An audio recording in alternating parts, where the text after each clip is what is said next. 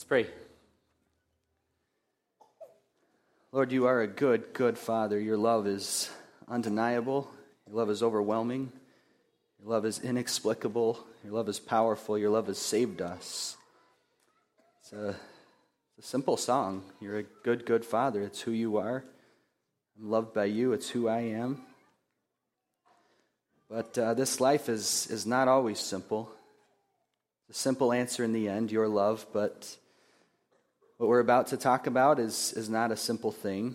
Our lives are, are not simple things, they're complex and challenging and difficult. Uh, but your love is always there. So help us to see that and, and help us to see what that means today together. In Jesus' name, amen. Grace to you and peace from God our Father, from our Lord and Savior Jesus Christ. Amen. Go ahead and have a seat.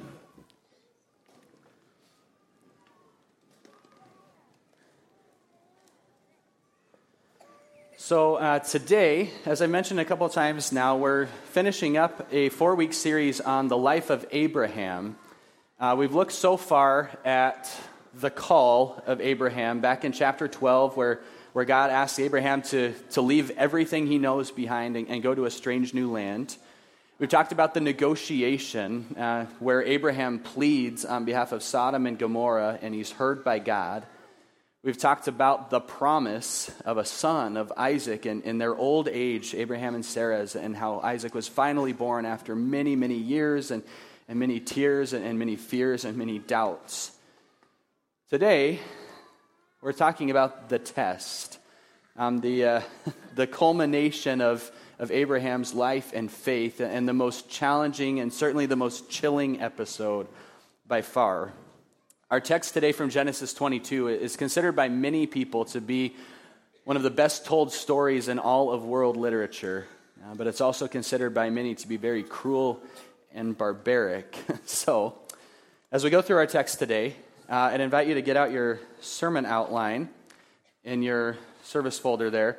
It's in a little bit of a different format today. We're going to be talking about the test that Abraham faces, but also the test faced by God and by us and then we're going to talk about the response and the result. So I'd invite you just to fill in those boxes as we get to those areas of, of the message and our reflection uh, with some notes that you can maybe take home and, and reflect on later in the week and use the stuff on the back that I've provided to do a little bit more study on this. So uh, let's go ahead and get started. Abraham is uh, tested by God. What was the test that he faced? Oh, yeah, Take your son, your only son, Isaac, whom you love, go to the land of Moriah and offer him there as a burnt offering on one of the mountains which I shall tell you. Yikes. There is no escaping the horror of what God is asking Abraham to do here. You know, what a lucky coincidence that the, the last Sunday of our series, and, and this text in particular, would line up so well with the day that all of our preschoolers are in attendance, right? Um, no, maybe, maybe not really. We really struggle with this, don't we? Not, not just because our, our young ones are here and what, what are they going to think of this story? But we struggle with it ourselves. We struggle to grasp how a good, good father, how, how a loving God could ask something so terrible of a man, especially a man as faithful as Abraham. We just have to ask, why? Why, Lord? I was reading uh, this kind of devotional reflection just a couple weeks ago by, by scholar uh, N.T. Wright. And he was talking about reading some of the more difficult passages in the Bible, kind of like this one.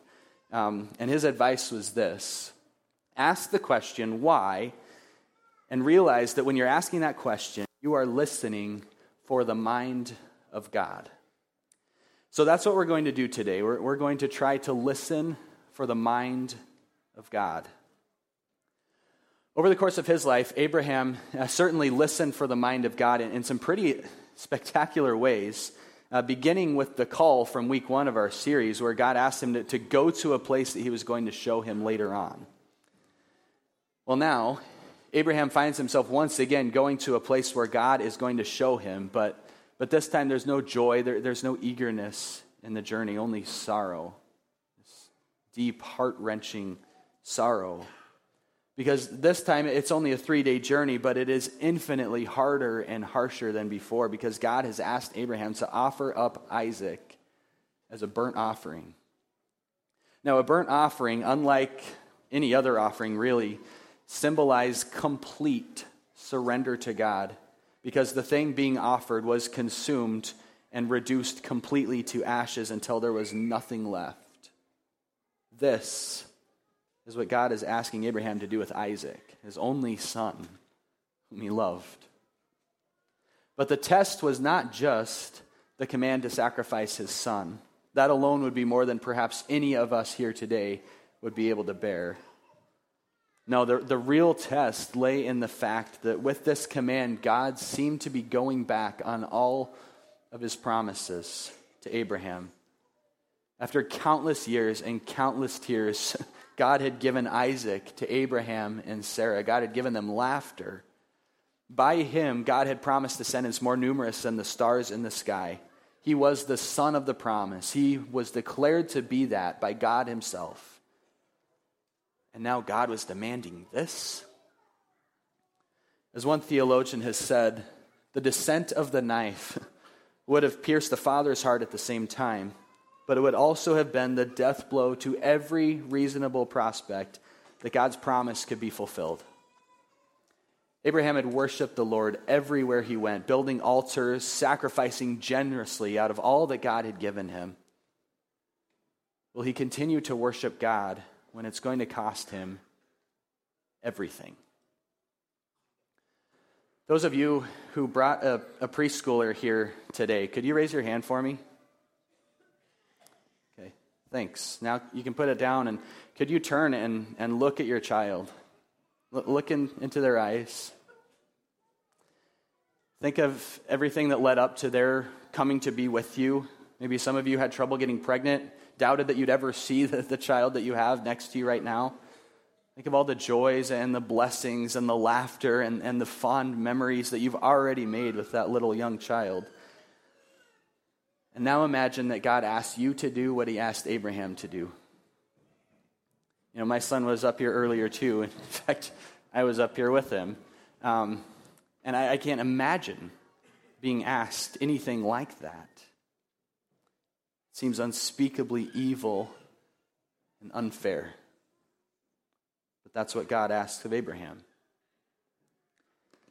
Then again, God is, is not asking anything of Abraham that he's not willing to do himself. Take your son, your only son, whom you love. Do those words sound familiar to you at all? In our epistle lesson from Hebrews today, Isaac was described as, as the only son of Abraham, the, the only begotten son, the monogenes in the Greek. This is the exact same word used of Jesus in that most famous Bible verse in the world, the one that Mike has on a sign. You know, John 3:16, God gave up his monogenes, his only begotten son. While Abraham's test was unbelievably great, there's never been a test greater than that which God himself faced when he knew that he would have to give up his son, his only son whom he loved, to die on a cross to save us. Nothing short of the fate of the world depended on how God would respond. So, what about you? Are you facing any tests right now? You know, the Bible does say that, that sometimes we are tested by God for a variety of reasons. Sometimes He tests us to, to strengthen our faith, Sometimes it's to prove our commitment to Him. Sometimes it's to bring about His greater glory. Trials come in, in many different forms from many different sources. Are you facing a trial right now? The Hebrew word in Genesis chapter 22, verse 1, where it says that God tested Abraham, is nasa, uh, which means to test or, or to put to the test or even to prove. But it also often has the sense of, of training of giving someone a, a valuable experience for their good. See, God doesn't delight in our heartache. He didn't delight in Abraham's. But He does allow trials, and sometimes He even orchestrates them so that He can use them for our good, to teach us and, and help us to grow. Of course, try telling that to Abraham as he journeys with Isaac up the mountain. I doubt that's exactly how he was looking at it at the time, but how did Abraham respond to the test that God put him through? Well, much as he had years and years before when God first called him, he responded with immediate, unquestioning faith. So Abraham rose early in the morning, saddled his donkey, cut the wood for the burnt offering, and arose and went to the place of which God had told him. Abraham did not delay. You know, he had been a frail failure plenty of times before. Last week we talked about some of the times that, that he gave in to fear and to doubt. But you don't see frailty here. You, you see faith in the face of death, you see hope, triumph. It was a long and agonizing and, and protracted trial with many opportunities to give up, to turn back, to just outright refuse God's demand. But Abraham didn't. He didn't allow anyone, not even God himself, to wrestle away the hope that he had in God's promise. Abraham didn't understand, but he obeyed and he believed. He figured there, there must be something different than what I'm thinking right now. And so he fully obeyed without fully understanding what God was all about. It's kind of interesting. Um, unlike the negotiation that Abraham has with God over Sodom and Gomorrah, here, Abraham is silent, at least toward God. But the words that Abraham does say resound with faith. He takes along two servants and, and he tells the servants when he gets to the mountain, I and the boy will go over there and worship and come again to you. Both of us will both come back when Isaac asks where the lamb is for the burnt offering, Abraham famously tells him, God will provide for himself the lamb for the burnt offering, my son. You know, we may be tempted to understand these words as Abraham maybe just trying to cover up what he's about to do because he doesn't want anyone to try to stop him or something like that. But, but our reading from Hebrews helps us to see them in a new and a better light when it says that Abraham considered that God was able even to raise Isaac from the dead, from which, figuratively speaking, he did receive him back.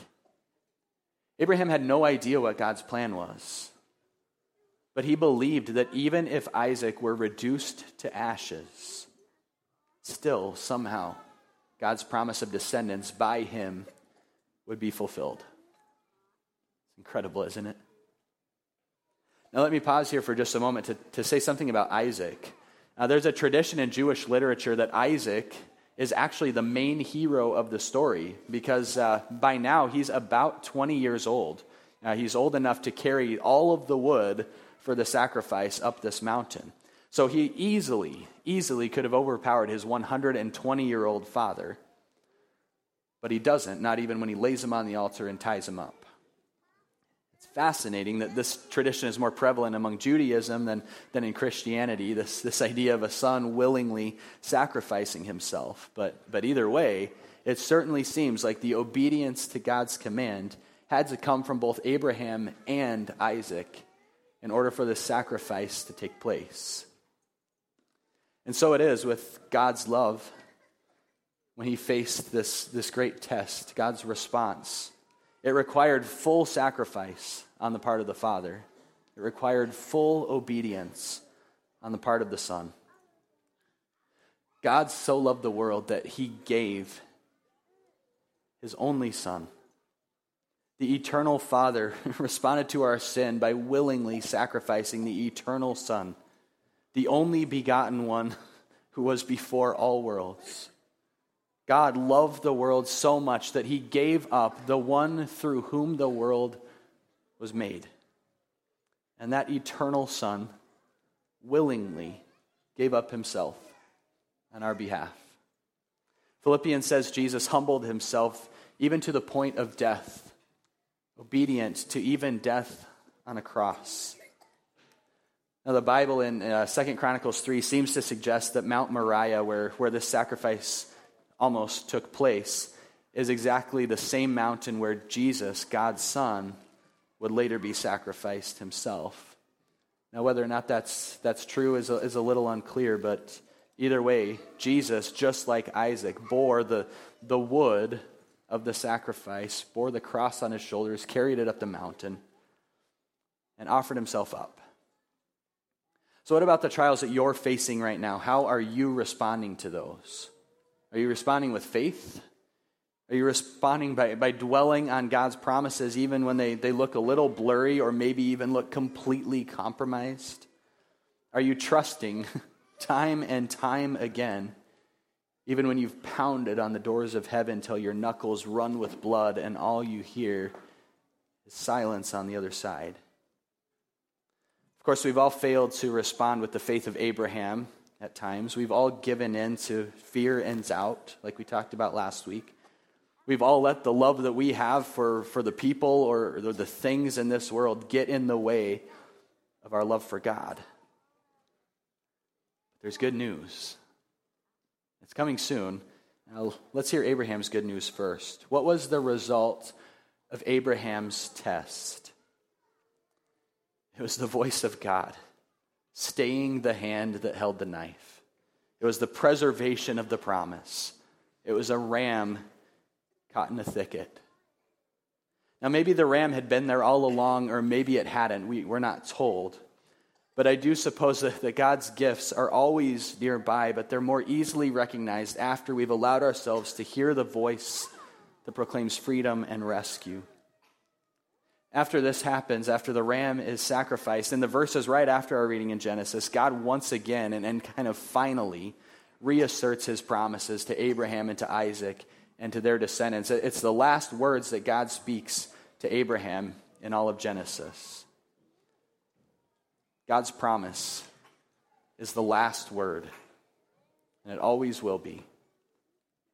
And we see that's also true in, in the story of Jesus' sacrifice because it ends not at the cross, but at the empty tomb and, and even beyond. As Hebrews says, Abraham figuratively speaking, received Isaac back from death. Well, God literally received Jesus back from death when he raised him from the tomb and, and exalted him to the highest place and gave him the highest name. And not only has God received back the only begotten Son, he has regained all of his children, you and me the adopted members of God's family, born of water and the Spirit, baptized and washed clean of all of our sins, and saved by the death and resurrection of Jesus. As I was uh, studying this passage, I learned that the ram offered in place of Isaac is the first instance of substitutionary sacrifice in the Bible, where, where one living being uh, gives its life for the sake of another. Now, it wouldn't be the last, but Jesus would be. He is the once for all sacrifice. Hebrews talks about this quite a bit, and, and then Hebrews says, although he was a son, he learned obedience through what he suffered. And can you read the rest of it with me? And being made perfect, he became the source of eternal salvation to all who obey him. In other words, all who believe in him will not perish, but have eternal life. If you can hear my voice right now, that promise is for you. You have been rescued from death. Jesus has interposed his precious blood, as one of the songs that we sing says. He whose head was once encircled in thorns, like the ram on Mount Moriah, the Lamb of God, who God himself provided, has sacrificed himself for you. Because he lives, you will live too. And that's the ultimate result of your testing, brothers and sisters resurrection. On that great last day, fathers will receive sons back from the dead, mothers, daughters, and, and vice versa. But even now, perhaps you've seen God bring you through your trials in powerful ways, through, through healed bodies, through healed relationships, giving a, a new outlook on life, a closer bond with your Savior. Perhaps you've even gotten to the point where you can say, along with the psalmist, It was good for me that I was afflicted. Well, whether you're there yet or not, and whatever you're facing, Rest assured that God will be able to give an accounting for every trial when all the facts are in. Until then, it's valid to ask him what he's up to, to listen for the mind of God. But as you're listening, make sure you hear this. Make sure that this is the last word. Can we read this together too? He who did not spare his own son, but gave him up for us all, how will he not also with him graciously give us all things? He will, and he has. To God be the glory. In Jesus' name, amen. And may the peace of God, which transcends our understanding, and it sure does sometimes, doesn't it? May that peace guard our hearts and our minds in and through Christ Jesus our Lord. Amen.